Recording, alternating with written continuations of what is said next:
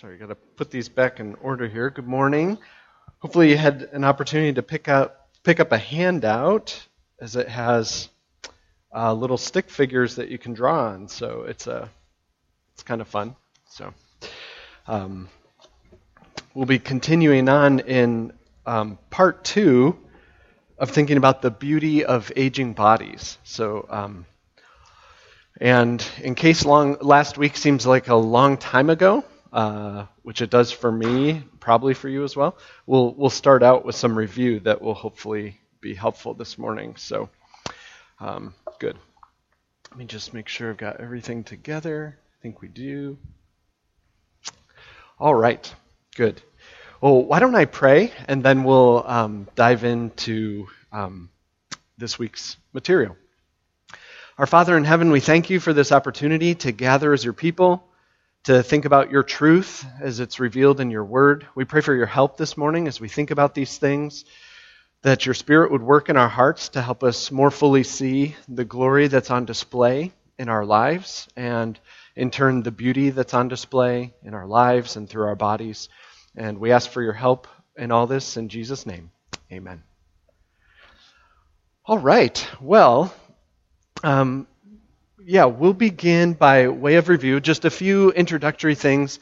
Um, a lot of the content from this is coming from um, the project that I did for my Doctor of Ministry. So it's it kind of looks like this. It's just um, uh, writing about these topics and trying to explore them somewhat thoroughly.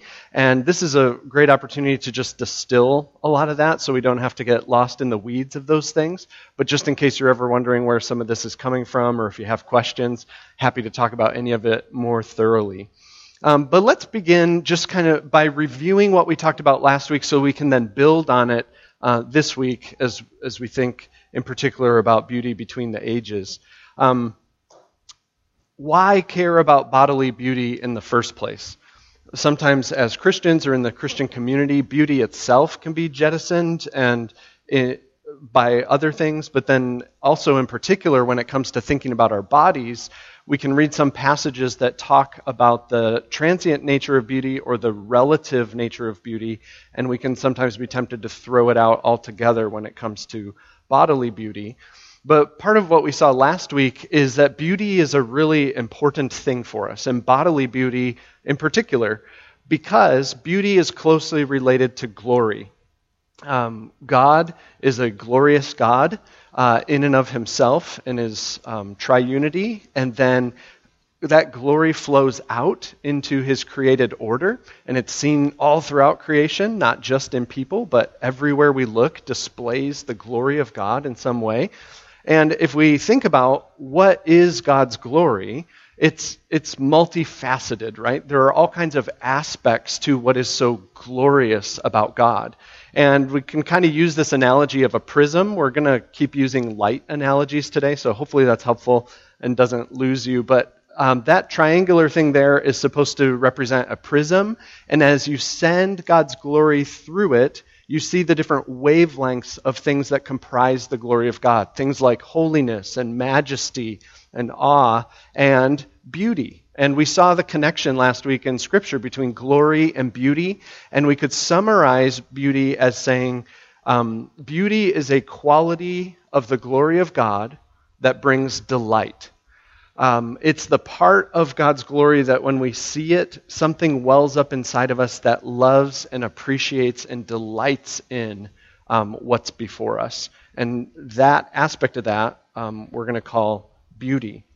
And what that means then is if we think about our role as image bearers, we were made to see and to reflect God's glory, right?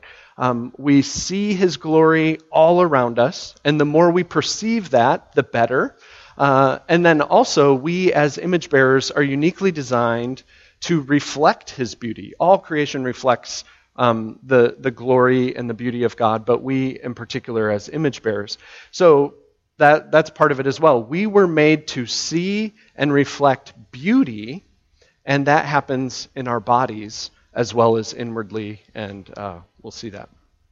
So, um, that's just kind of why I think about beauty. It's important, it's related to the glory of God. Then, what we looked at last week um, were different types of beauty. Different types of beauty. This could also be described as like different aspects of beauty that we see. Um, and so, Scripture calls us to see beauty as a very big category, which makes sense because God's glory is a ginormous category, right? I mean, how can we think of any aspect of what we do that isn't somehow affected by the glory of God? So also beauty would be that way. The problem is um, we tend to view beauty in very small ways. And especially bodily beauty. And so uh, the kind of label that I have for that, it's just kind of a handle of our our cultural perceptions of beauty that we tend to have. The handle that I give to it is selfie beauty or snapshot beauty. And if you're following along on your sheet, you could draw that little box on that stick figure there, but it's, it's just representing the fact that while selfie beauty is true, I mean, especially apart from distortions digitally that we can also do, but while it can show something true, what it shows is actually a very small part of beauty. Um, it's culturally bound, it's time bound, it's often focusing on particular body parts instead of the entirety of the person, etc., etc. And, and what's um, interesting about this, or, or difficult I, about this, I guess, is in particular when it comes to thinking about beauty in our bodies and aging, the way we tend to think about it is we think of a beautiful selfie. we think of what makes a beautiful snapshot, usually some idealized form of us, whether it was an age that we long to go back to, or a lot of times it's a, for a version of us that never even fully existed. Um, uh, if it could be like that, but my nose is a little different, or all that kind of stuff. That's what we hold out as the measure of beauty. And then aging in particular, or everything else, is, is distance from that. It's loss from that. And Scripture says, wait a minute, you're starting with something far too small. And um, that's what these other categories help us see. So, um, as we think about what Scripture says as it talks about beauty and how it presents bodily beauty in particular, one aspect of it is holistic beauty. And holistic beauty is just the idea of zooming out to see the whole body of a person, as well as zooming out to see the entirety of the scene and it zooms out all the way to see like how we're related even to the rest of the universe. Um, it, you can just go on and on with thinking about how amazing it is of how we were designed to show the glory of God in this particular created order. And with holistic beauty, part of what it stretches us to see is the beauty of variety, right? Uh, when we think of selfie beauty, or snapshot beauty. Often, there are just five to ten images in our head of what a beautiful person might be. But holistic beauty calls, calls us to zoom out and see the entirety of a person and the, entire, the entirety of the diversity of humanity made in the image of God. And what do we see? God didn't design us all to look the same. He designed us to show forth the beauty of variety by all these different body types and features and hair colors and configurations of how our bodies express the glory of the Creator God. And so it just it shoots the, the those few snapshots, it just blows that to smithereens and says, look at humanity and see the wonder of God's beauty put on display as we see differing um, body types. another way of thinking of holistic beauty is selfie beauty teaches us to look for particular notes, right? Maybe eyes that look like this or a mouth that looks like that. Holistic beauty says, notice all of the notes of the scale of the piano. notice all of them, and not only notice the variety of the notes, but then hear how the notes, when they're put together in various ways, compose a beautiful symphony. That's holistic beauty. Okay, and then um, fitting beauty is really capturing how the Bible holds forth the, the beauty of something being what it's supposed to be, just functioning as it was made to function. Um, you think of the beauty of just a flower as it exists. And it's not just utilitarian beauty. The lilies are praised in Scripture. And one of the things that's so interesting about the particular lily plant that's praised is it has no utilitarian function other than beauty. It's not that, oh, you can also use it to eat or something like that. It's not just its usefulness, it's being what it was made to be a flower that delights our eyes. There's something that's just right and good about that. And when we think about fitting beauty, part of what it calls us to realize too is that there's a fittingness to the various stages of life. There's a fittingness to the various stages of life. Selfie beauty and snapshot beauty makes us think that what's truly fitting is just that beautiful picture that's just captured when you're 22 or 27 or 17 or whatever that is. That's what's fitting, that's what's right. But when we think about the fact Adam and Eve were created to fill the earth and multiply, um, we realize that this progression of human life is not something that's necessarily fallen. It was always something part of God's good design. That, that we would start as babies and grow through various stages of life. And what that means then is in each phase of life, even though it, re- it reveals things of fallenness that we'll talk about in just a moment, because death has been introduced into the equation, the progression of bodily life in and of itself has fittingness to it. Um, and so we'll, we'll talk about that a, a, little bit more, but looking for the um, fittingness and appropriateness of each phase. And then finally, when we think in these categories, there's also ethical beauty. Um, ethical beauty being something that's leading you toward God rather than away from Him. And we talked about how as Christians, sometimes we too sharply distinguish between inner beauty and outer beauty. And um, we can say, oh, you don't need to worry about outer beauty because inner beauty is all that matters. I, I think that's treading on too sharp of a distinction because inner beauty is shown through our bodies. Godliness is always put on display through a body. Think of what patience looks like. It doesn't just float out there, it's the look on someone's face when life is going crazy and there's still something there that's, that's patience and it's being expressed in a body, right? Um, these, godliness isn't just an abstraction, it is shown through our body parts. The beauty of a compassionate look, the beauty of a loving touch, um, these are ways of seeing ethical beauty on display in our bodies. Okay, I feel like I'm saying a lot of words and not breathing. Um, I would like to just open it up for questions. I know there's still a lot to cover, and I really want to get to that, but I, I think we could afford a few minutes just in case anyone's like stuck on this or have anything that I could just clarify. If not, it's also fine, and we can move on, and I'll confuse you with the rest of it. So, but just in case, I want to open it up. Any thoughts as you've been kind of thinking about that this past week? Thanks, Michael. Yeah, Mike.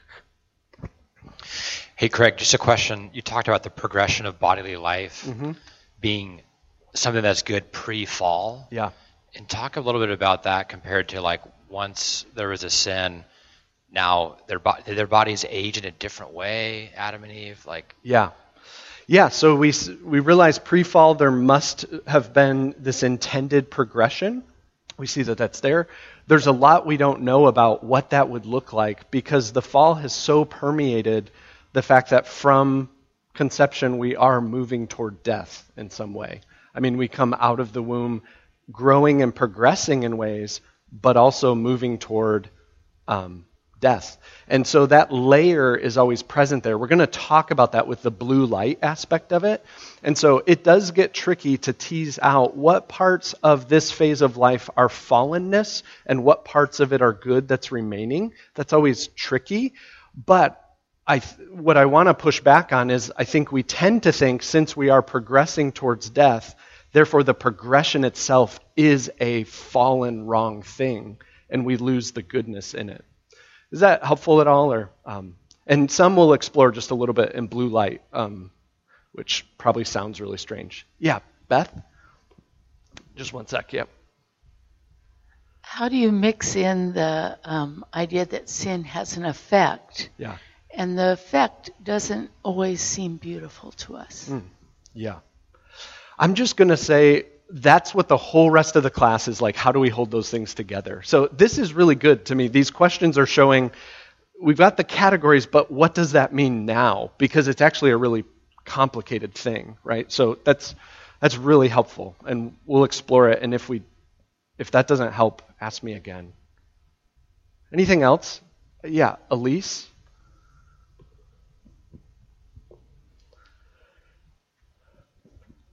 So I love everything you're saying, and I don't disagree. You can disagree. That's a yeah up front. Um, I'm wondering about Proverbs 31, Mm-hmm. where it says, "Charm is deceitful, but beau- and beauty is vain." Uh-huh. So I'm sure you've done work with that. Yeah. So help. Yeah. When we read passages like that, um, what it's speaking about is so we have a tendency to take good gifts like beauty and worship them and make them the ultimate thing. And selfie beauty kind of takes a picture of that and says, move toward this. What Scripture pushes back against is that while beauty is a good thing, it's not the ultimate thing, it's a gift to be received and accepted. And part of what's really tricky about beauty is if you cling to it, you will especially notice its fleetingness. Um, and it's, it's, a, it's a temporary good that morphs and changes over time. And, and that passage is in particular speaking about outward appearance that's being valued, I think, somewhat at the expense of these other aspects of beauty that are always there. Does that make sense? So it, it draws out this um, um, negative aspect of beauty as we experience it this side of glory, in that it's fleeting, and if you grasp, seek to grasp it more than it should be, you notice its elusiveness. That's some of it. Someone asked me last week too about because I said uh, there aren't references to ugliness um, of image bearers and um, Isaiah 52 with the suffering servant. I, I, think what that's getting at there is um, there was nothing about the appearance of Jesus that led to him being seen um, as something standoutish or amazing. Not necessarily saying he was ugly, it's more he was not a noticeable, um, in particular, in contrast to like Saul, who was noticed and sought to be a king. Um, Jesus, as the servant, comes in a very different form than that. So that's a thing. Yeah, Kevin, and then we'll uh, we'll we'll move on. Uh, these are great. So, are you saying that standards of beauty tend to be narrow and cultural, and that's not a good thing, or it's an okay thing, um, and we um, we're inclined to move toward things that are more beautiful and away from things that are less beautiful? Or how do we deal with the things that we deem less beautiful if they're not in and of themselves sinful? Yeah. Um, yeah, the, the first question in that was um, Am I saying we, we tend to view things as too small, like bodily beauty too small? And I think that's true. And I, it's not that it's all wrong, it's just incomplete, and we want to add more to it. How do we view things that are less beautiful? Um, yeah, that's interesting. I mean, we could talk about that for a really long time, but I, I think a lot of the goal is to learn to see the beauty of what's there. But but yeah, um, it also will be. We'll notice, especially if you think about things like ethical beauty and stuff like that. Um, there there can be an unfittingness and an ungodliness that um, that makes it wise to distance oneself from, especially longing for what's being put on display there. Um, I know that doesn't really say enough, but we could. This is good. We could follow up more on that uh, in other ways. So, let me then, with with these questions, I think what's helpful to see is, I think this next part will be relevant, which is always cool as a when you're teaching to say, oh, I think we should talk about this. So, let's think then about how we take these categories and how we think about them in the mix of the complexities of this life, which is what's being asked in, in various ways here. In order to do that, we have to start with the glory story. Since beauty is so closely related to glory, we have to think about how glory is functioning in, in this present age. And so, this is a story we're probably all relatively familiar with, but God begins the story in creation in Genesis 1, and there's glory that's put on display there. Also, one thing that we may not always think about is that there was a hope of consummation that was held out even in the garden. Um, Adam and Eve had the ability to fall. Um, while they were still eating of the tree of life, that was a, a, far better state than we are presently in, but it wasn't the idealized um, final consummate state. There was a better confirmed holiness that was held out to them had Adam and Eve obeyed and um, walked with God. It would have led to confirmed holiness in some way. And again, you could talk about that for a long time. Instead of that, though, um, we know what happened. Genesis 3 comes and the fall happens, and it's a tragedy in the literary sense of the word. Um, it, it, brings the story down into brokenness and um, despair. Glory is not destroyed, but it's marred, and things are no longer as they should be. But the amazing thing is that the storyline of Scripture is a divine comedy. And again, in the literary sense of that, a comedy not being ha ha, but a comedy identifying something that the ending of the story is better than the beginning and it's higher than the deepest point in the tragedy. Um, that's what the storyline is working toward a glory that surpasses all the loss. Um, and so that's, that's what we're headed toward in that consummation glory. But how does that happen? Well, the age to come breaks into this age through the resurrection of Jesus Christ. Um, heavenly life busts into the here and now um, in Jesus' resurrection, ascension, and pouring out of his Spirit. And then at his second coming, what's going to happen, which is referred to as his parousia, his appearing, um, this age that is passing away, it will be no more and it will all give way to the age that is to come. This new heavens, new earth of Revelation 21 and 22 um, will be our existence. And so until then, though, we find ourselves in this spot, in the overlap of the ages. And as you can tell, even just from a chart like this, it, it's a complicated place to be, right? Especially in, as we think about what that means of God's glory. We are the people on whom the end of the ages has come. The appointed time has grown very short. The present form of this world is passing away. Paul says all of this in 1 Corinthians.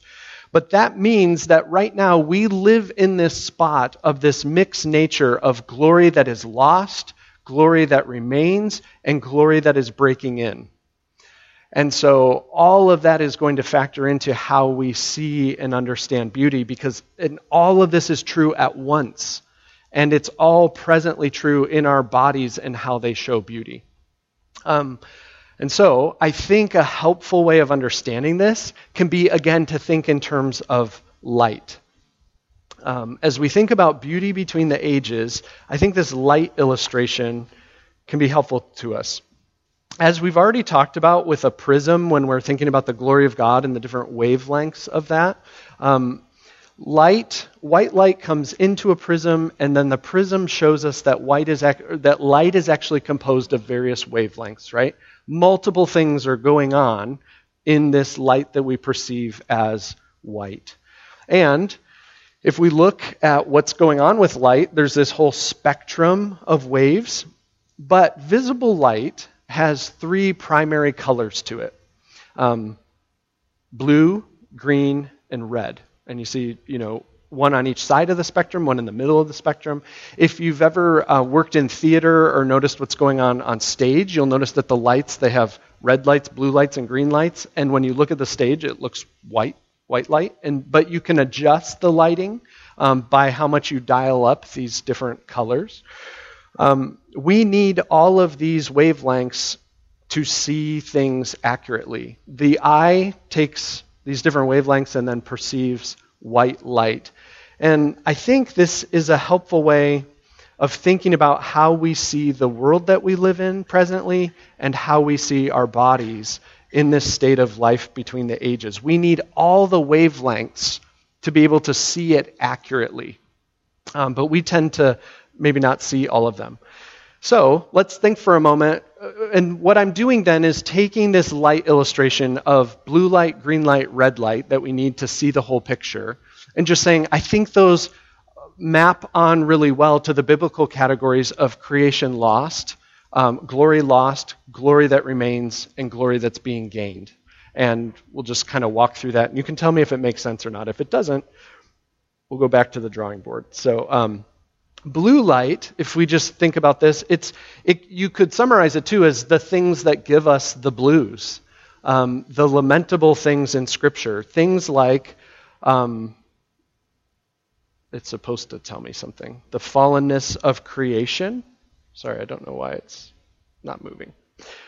But I can just say those things, but I'm just wondering. There it is. Okay. Um, the fallenness of creation, sin and suffering that we experience. These are blue light aspects to living um, where we presently live. And the losses of life under the sun, and even the fleetingness of life under the sun. Um, and so, this is what really, if we look at books like Ecclesiastes, the preacher calls us to stare this blueness in the face. That the world as it was made to be is in a very different form. And all of this blueness. Oh, hey, Patty. Are you trying to do a presentation? I don't even know where Patty is. That's awesome. Um, that's cool. Anyhow, uh, so blue light, fallenness of technology. Um, then we come to green light. Wow, it turns to green. That's cool. Green light there. Um, green light can signify the glory that remains. Um, I, I like thinking of green in terms of echoes of Eden that are there, especially as we think of Eden as this mountain garden experience. The remaining goodness of creation. Um, will someone just gesture when that uh, changes? I wonder, I don't think I can kick it off. Yeah, and it's just doing that. So nice. Okay, cool. So we have green light, the, the goodness that remains in creation. Um, we can see the echoes of Eden that remain, and those echoes are calling us toward um, glimpses of what we were made for. And we see this still in the world, even though it's fallen, right? And then red light can speak of glory being gained. This is something that we as believers can see in a way that I think unbelievers won't see and understand as well because we see it through special revelation. We know that there is a God who is working his redemptive plan to make all things beautiful in its time. Like that's what God is at work doing. And so this is always happening. Heaven's beauty is breaking into this age, and the glory of heaven is on display in the fallenness of this age and in the fallenness of our bodies. Huh. There's probably a setting that would change some of that, but I don't know what it is. Everyone okay with the colors? Okay, so um, blue, is glory lo- beauty lost, green glory, beauty that remains, and red the beauty that's being gained. And when you put these all together, oh, I'll just wait. When you put them all together, you see um, white light. We get a more accurate picture of what things really are. Um, and we'll look at that picture in a minute, I guess. And so understanding this, as we see this in Scripture, it helps us do two things. It helps us see, like, part of growing as a Christian, then I think, shaped by these things, is learning to see the various threads that are always there, the various wavelengths that are. Um, even when you can't see them on the screen, you know that they're there. Um, So it helps us see them and train our eyes to look for them.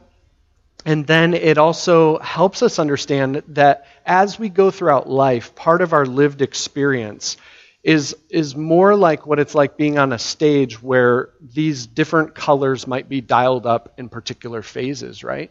There are seasons of life that are very blue. The blue light is most intense. Green remains, red is there, but we are most aware of the blue. There are seasons of life that are just celebratory of the goodness of God's creation. They're very green, and the, the blue notes uh, take more a background work, and sometimes we're not looking as much for the redemptive work that God is doing.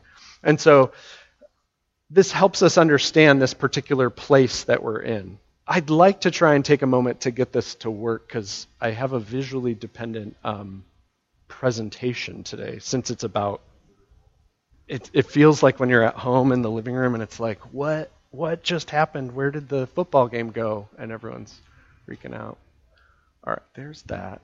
And then, yeah, now we can, whoops. It's even more beautiful when you've waited for it, right?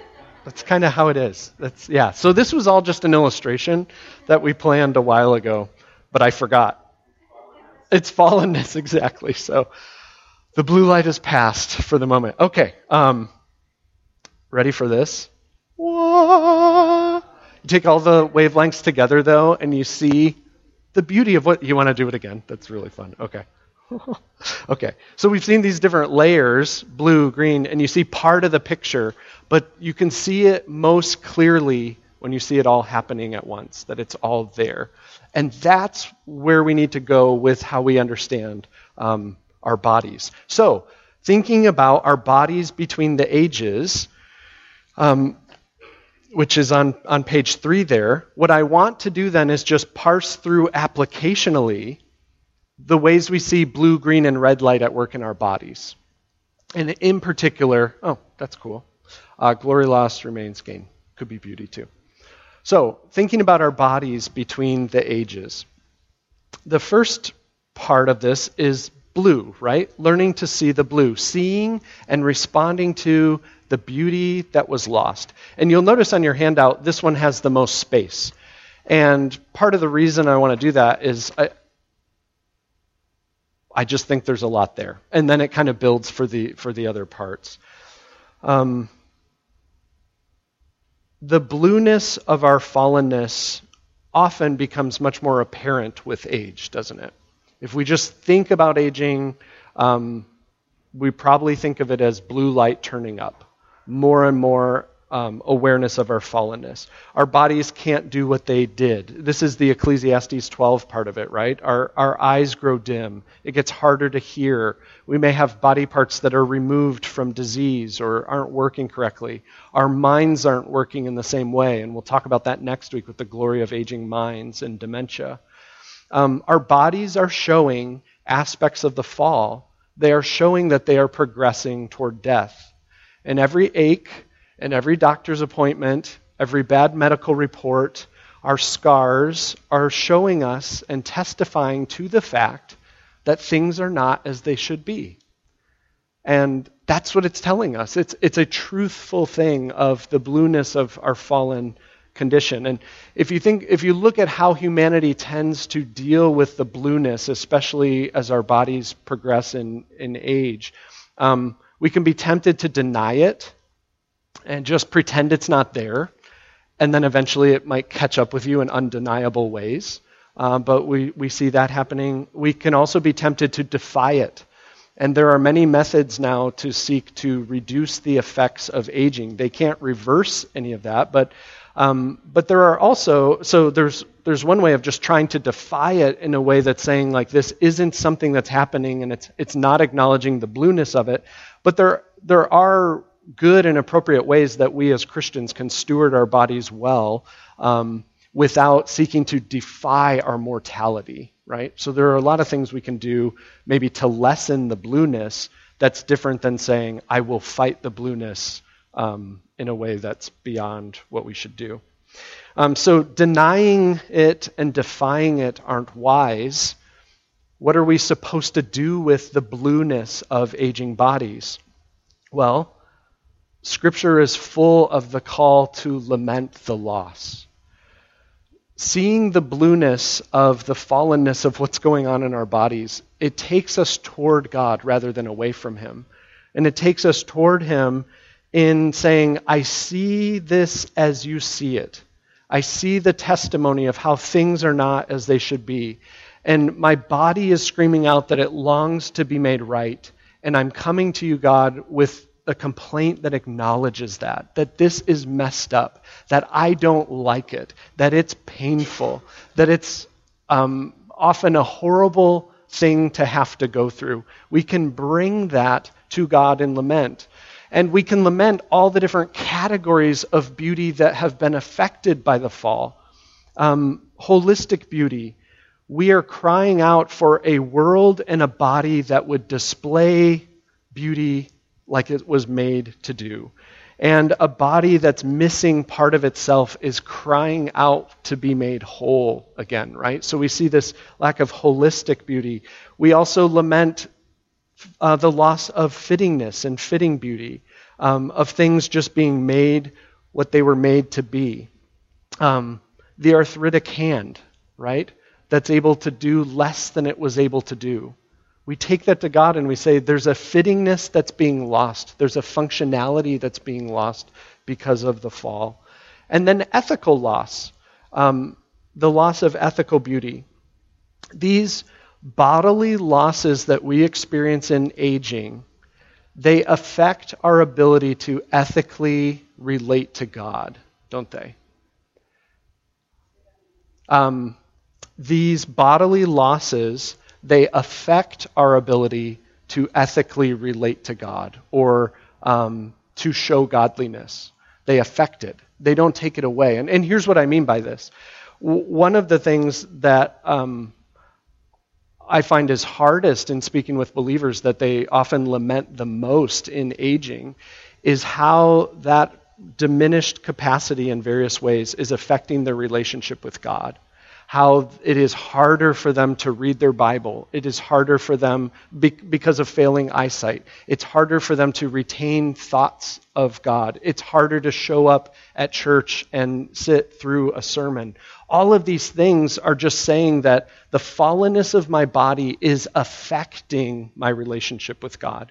Now, what we'll see is there's a corresponding green and red to all of that as well but there's loss in it that we can take to God. It's not saying that relating to God as we age is in any way impossible, but it's acknowledging that it's taking on different forms as, as we go through that. And so, what do we do? We lament that. We take this to God. We stare it in the face and say, I don't like this, and this is loss. But part of what we also do is seeing the blueness of fallenness can also make us thankful for what was. Um, it can be very tempting as we age to see it as all loss and skip the part where we look back and we thank God for what we were able to enjoy at other phases that maybe are harder now. Um, and so there's an opportunity for thankfulness in remembering the good gifts of God. Um, so we lament the loss, we can thank God for what was, and then the blueness also makes us long for what will be, doesn't it? As we are honest about the things that are changing and the aspects of beauty that um, may be lost from what they were, it makes us long for what is to come and when God makes all things right. And that's that's what Scripture says is going on. In, in Romans 8 23, it says, Not only the creation, but we ourselves who have the first fruits of the Spirit, that age to come life brought to us now by the Spirit. What is, what is going on? We are groaning inwardly as we wait eagerly for our adoption as sons. And notice that the culmination of that salvific experience is described as the redemption of our bodies um, glorified bodily life is something that the, the blueness of this life makes us long for and groan for. For in this hope, resurrected bodily existence, we were saved.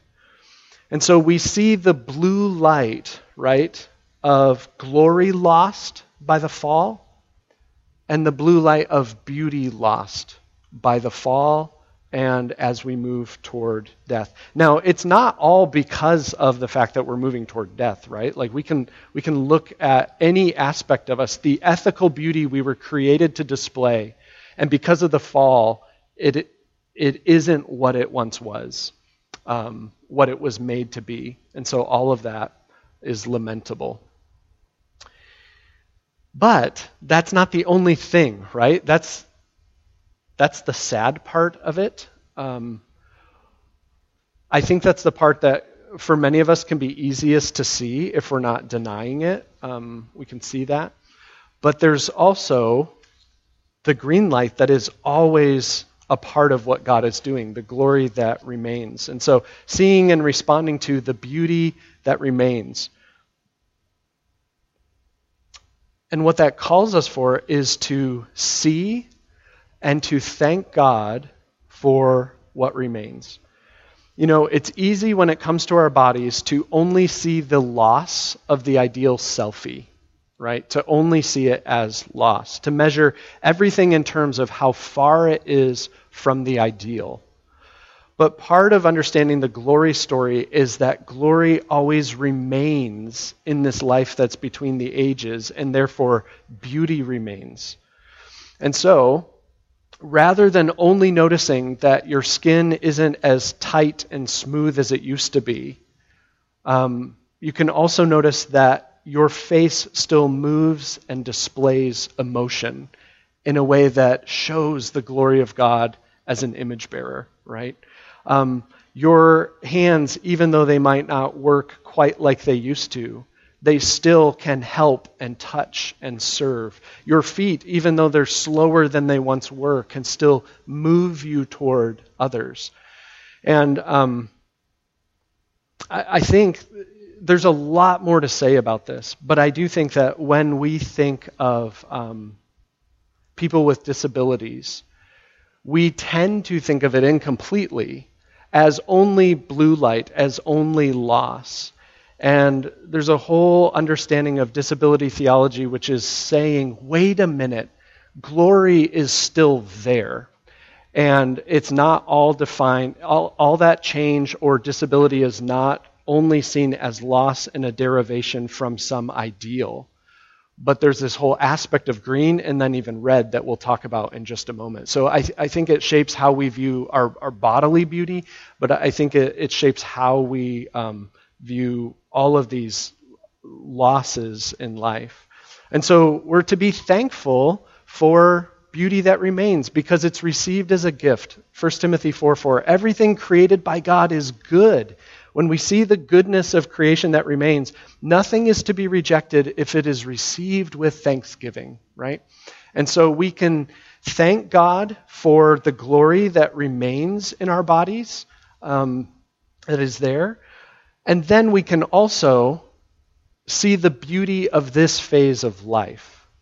This is where I think there's probably a lot of room for us to grow from where we kind of naturally think about these things. Um, it's that reminder and call to look for the fittingness of this, this phase of life that I'm in. What holistic, fitting, and ethical beauty is shown in my body, and, and what does this season of life display in particular?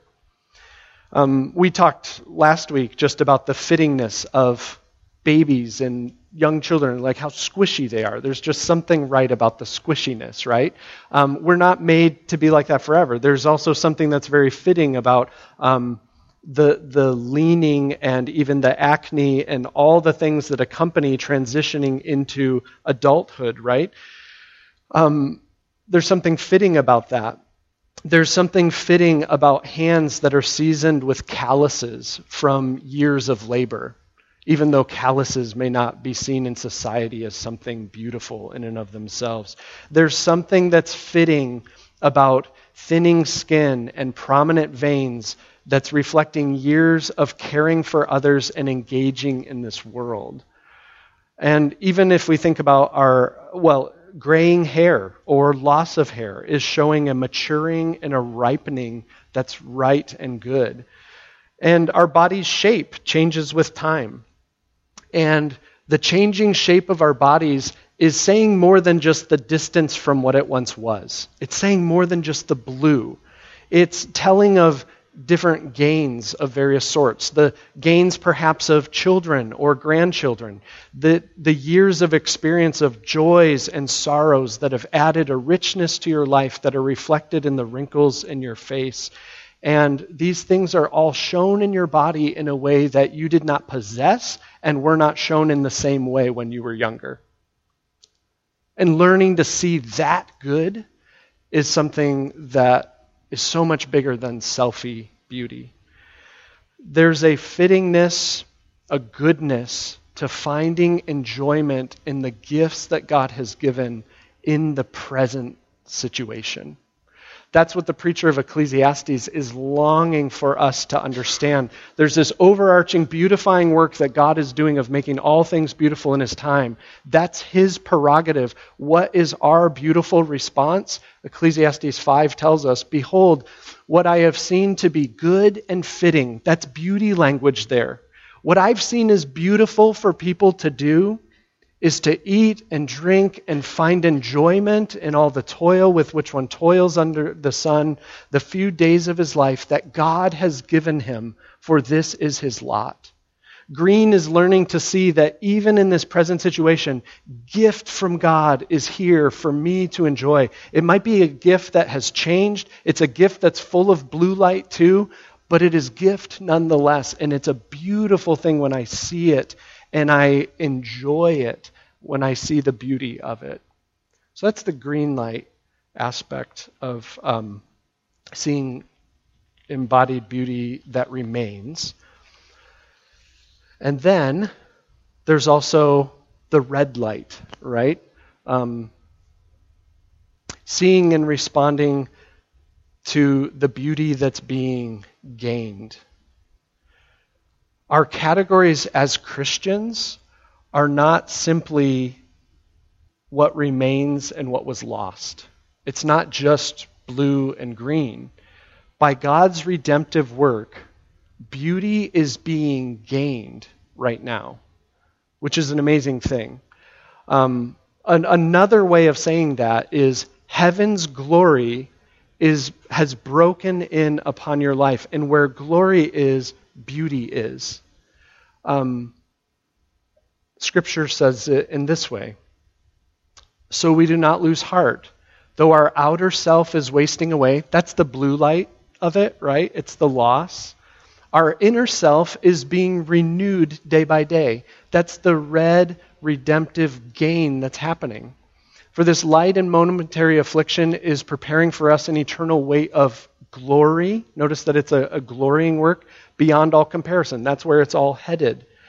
Um, and, and as Paul describes what that process is, he says, And we all, with unveiled face, are beholding the glory of the Lord, um, are being transformed into the same image from one degree of glory to another.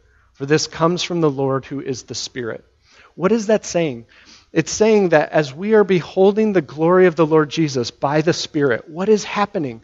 God is at work refashioning us into the image that we were made for, the image that's after the likeness of the Lord Jesus. And the more that we are being formed into his image, it means glory is being shown, and where glory is, beauty is. There is the beauty of heavenly life that is permeating your bodily existence. Um, no matter how much the blue light is ramping up by aging and loss, and no matter how much the green light of the beauty that remains seems like it's getting smaller and smaller, actually, in the life of a believer, the red light often is dialing up in ways that are just unfathomable to us in, in earlier phases of life. And so, what this is a call to is really two things. It's a call, first of all, to see heaven's beauty in your body to see heaven's beauty in your body. To see that when your body is putting on display any aspect of Christ likeness, that is the beauty of heaven being put on display through you and through your body. A listening ear, Christ like words, heavenly patience that's shown in closed lips and contented feet, limping legs and shaking hands that are still moving toward another person in love. They're showing heaven's beauty as they do those things. A smile that can be racked by loss of teeth and an abundance of wrinkles, it can show heaven's peace, even as it's showing loss, right?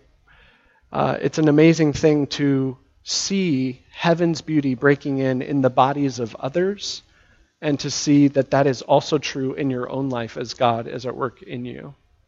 You can think of the experience of visiting an, an, older saint in the hospital, someone who has walked faithfully with, the Lord, whose life has been reduced so much to a, a bed existence, right? And we'll, we'll talk about the effects of that on personhood next week. But have you had the experience where you see what would testify so much to loss and what once was, and yet in such a short, simple encounter, there's a heavenly beauty and glory that comes through their eyes, or if they're able to speak, and it bursts in and it screams of something beyond all of this.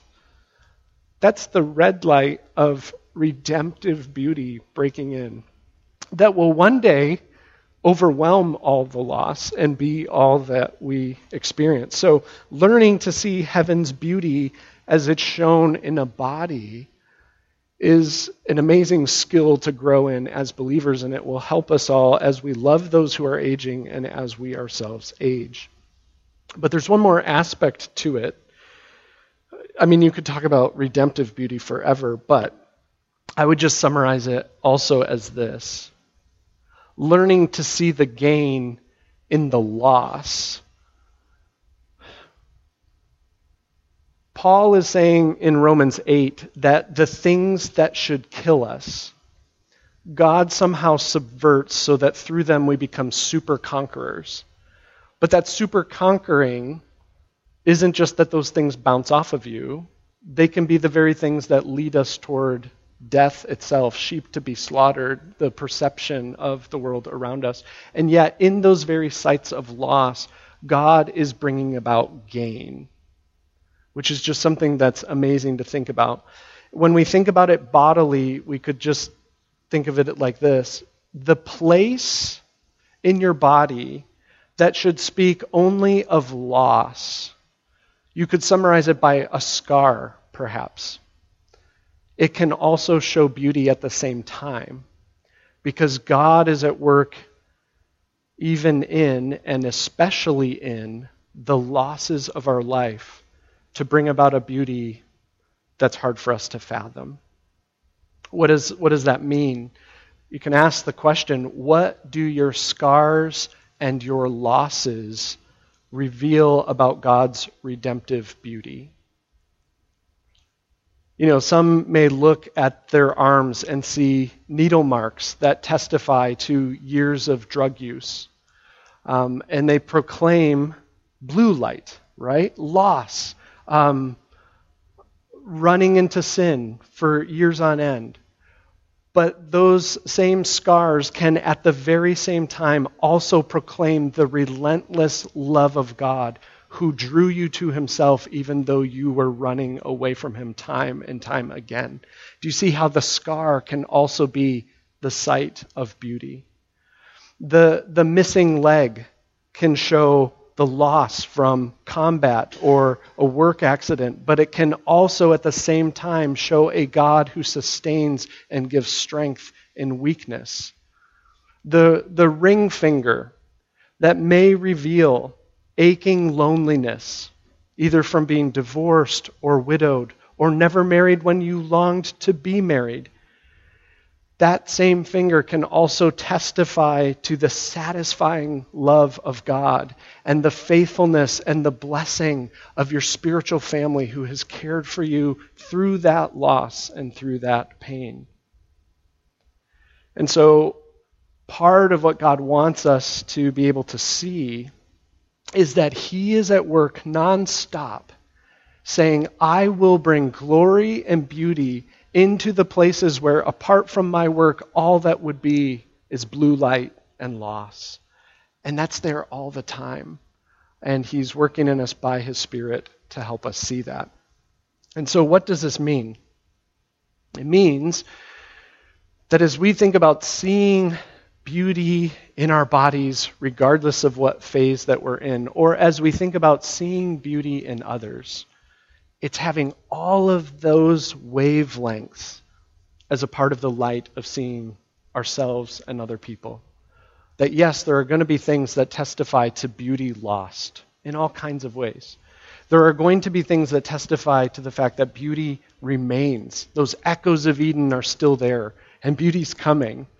And then there's also this red light aspect that even in the midst of all of that, God is at work making all things beautiful in His time, and there are glimpses of beauty where we would expect to find only loss. And one day, it all gives way to the fullness of the beauty that we were made for. Um, as we go throughout seasons of life, I think it's just helpful to realize these aspects are always there, but our experience is often that the light is changing. And our eyes need to adjust to the light. And when we find ourselves in seasons of blueness, of the beauty that's lost, there's, there's the lament and the taking it to God, but there's also realizing that green and red are still there.